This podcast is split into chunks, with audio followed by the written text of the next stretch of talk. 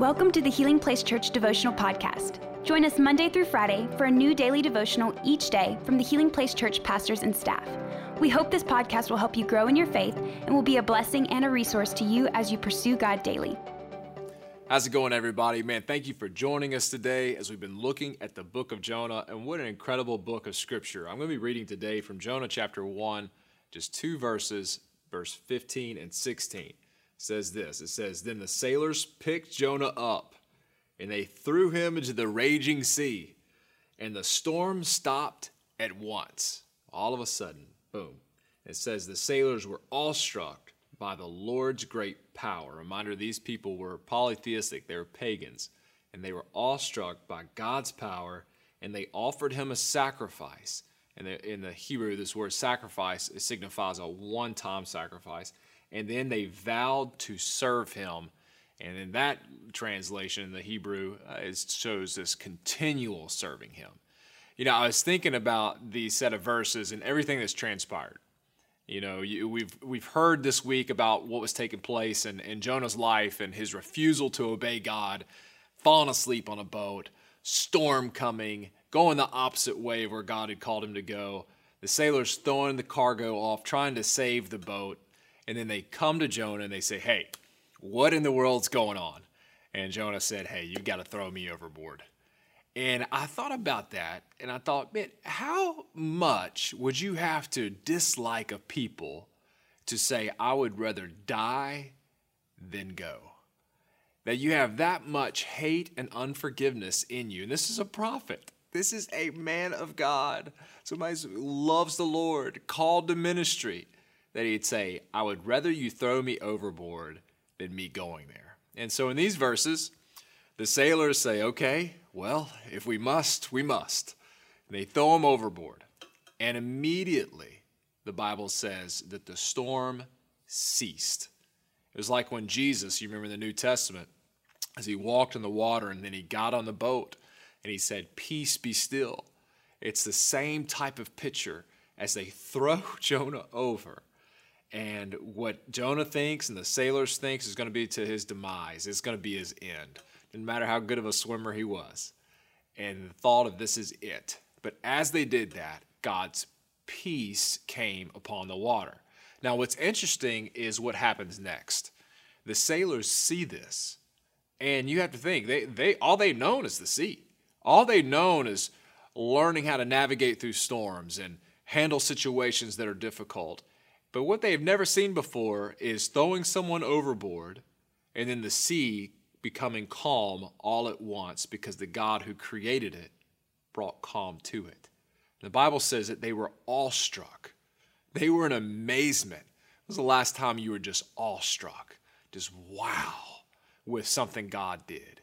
And they were so taken back by it. And a reminder, these are pagan idolatry worshipers that as they see the God who is Yahweh, who's able to calm the sea, who created the heavens and the earth, was, which that's what Jonah had described him as, when they see that, the Bible says that they offer him a sacrifice and then they worship him, they follow him, they vowed, they made a declaration and a promise in their heart I'm going to serve you.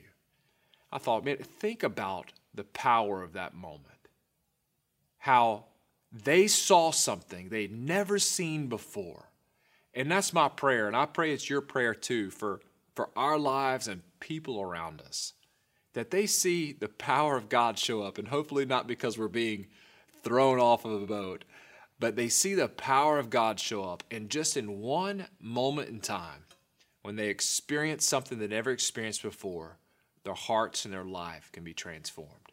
But you know, sometimes you got to get rid of some things in your boat that should not be there. And obviously, Jonah, he had a lot going on. He was a man of God, he's a prophet, etc. But he wasn't supposed to be on that boat. I, I think about my life, I think about your life, and the people who are around us, the situations or maybe the habits and the practices that we have that really it shouldn't be in our boat. It's causing storms to happen all around us. You know, we can create our own storms in life. Disobedience, hear me, will always create storms and not peace. But what's so great as we get rid of that which should not be in our boat, every single time, God's peace will usher in. That's what I love about the Lord so much. He, he's not standing there in, in anger and hate towards us. He, he doesn't hate us and say, I'm not going to go to them like Jonah would not go to the people of Nineveh. But instead, God comes exactly where we are, even in the boat where we have things we shouldn't have in it. And His grace gives us the power to get rid of those things. And as that happens, and maybe the Holy Spirit speaking to you right now, some things you need to get rid of in your life, things I need to get rid of in my life, need to unplug from, need to separate from. Maybe it is a person, maybe it is a relationship, maybe it's some type of entertainment that I've gotten into, you've gotten into that God says, hey, get that out of your boat. And God's presence will show up in a powerful way. Let me give you a couple applications. Number one, love people. You say, what does that have to do with this? Is that everything to do with it? Because the whole reason Jonah was in this situation, these sailors were in this situation, is because Jonah did not love the people of Nineveh. It's hard to love the unlovable, but God can give you a grace for it and give you help in it. Second thing is this get things out of your life that are not supposed to be there. Ask the Holy Spirit, Holy Spirit, show me what's in my boat that's causing chaos. Is it my temper? Is it my attitude? Is it some practice? Is it lust? Is it is it is it anger? Is it gossip? What's in my boat, God, that I need to get rid of? And ask the Holy Spirit to help you get rid of it. And the final thing is this is pray for God's peace to come. A peace that surpasses all understanding. You know, the other day I made a list. I, I was finding myself getting frustrated. And I made a list. I said, God, big picture, what what do I want my life to be known for? What are my goals in life? And I just uh, quickly, it just came to me, boom, right away, because it's in your heart. And, and I thought, man, you know what? I want to have a heart for God. I want a great marriage. I'm married. I want a great marriage. I want my kids to serve Jesus. I want them to love God. Number, number four was I want my home to be a home filled with peace and joy.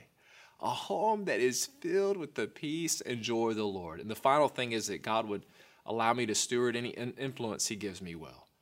If you want those things, if I want those things, then there's practices I need to do and things I don't need to do.